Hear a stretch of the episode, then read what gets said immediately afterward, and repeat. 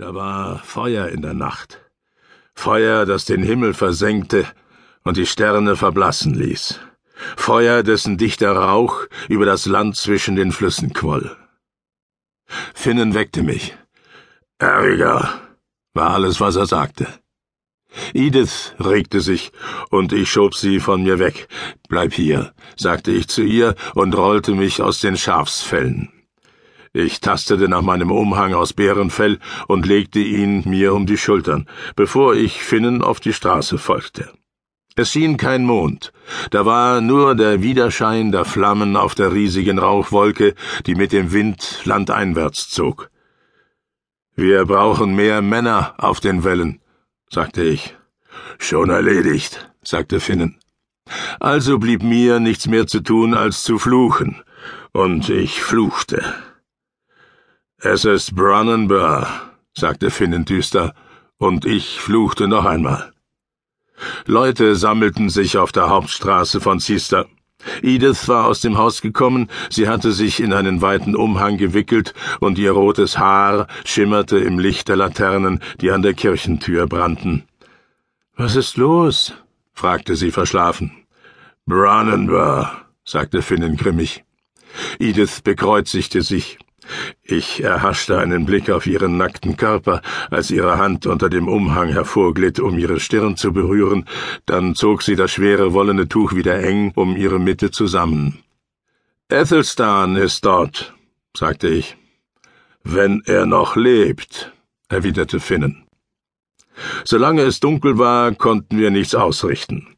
Es war ein Ritt von wenigstens zwei Stunden nach Brunanburh, und in dieser finsteren Nacht würde es noch länger dauern, wenn wir durch den Wald stolperten und womöglich in einen Hinterhalt der Männer gerieten, die das Feuer in der Wehrstadt gelegt hatten. Alles, was ich tun konnte, war, auf den Wellen Sisters Wache halten zu lassen, für den Fall, dass im Morgengrauen ein Angriff erfolgte. Brunanburh war unsere jüngste Wehrstadt, erbaut von Ethelflaed, die über Merzien herrschte, und diese Wehrstadt wachte über den Fluss Mers.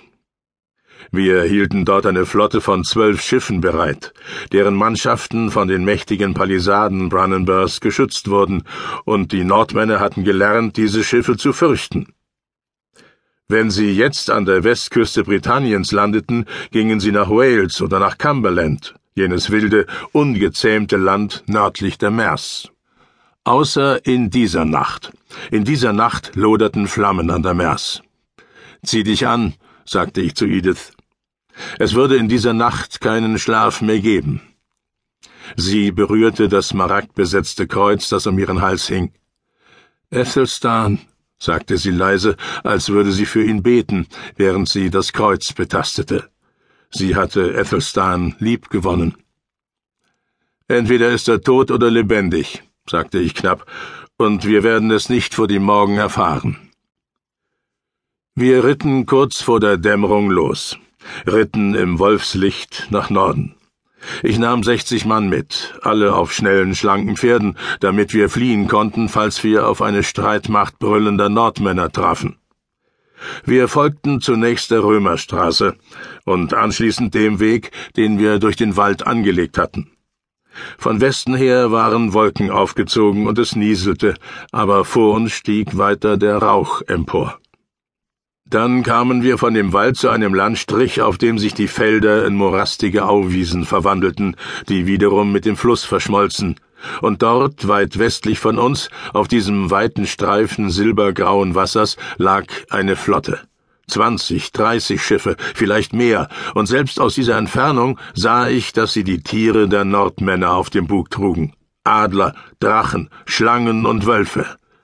Gütiger Gott, sagte Finnen entsetzt. Wir eilten voran auf einem Viehweg, der auf höherem Grund dem gewundenen Südufer des Flusses folgte. Der Wind blies uns ins Gesicht, unvermittelte Böen ließen Kräuselwellen über die Mers ziehen. Wir konnten Brunanburh noch nicht sehen, weil die Festung hinter einer bewaldeten Erhöhung lag. Mein Sohn ritt an meine linke Seite. Nicht die Festung brennt, rief er.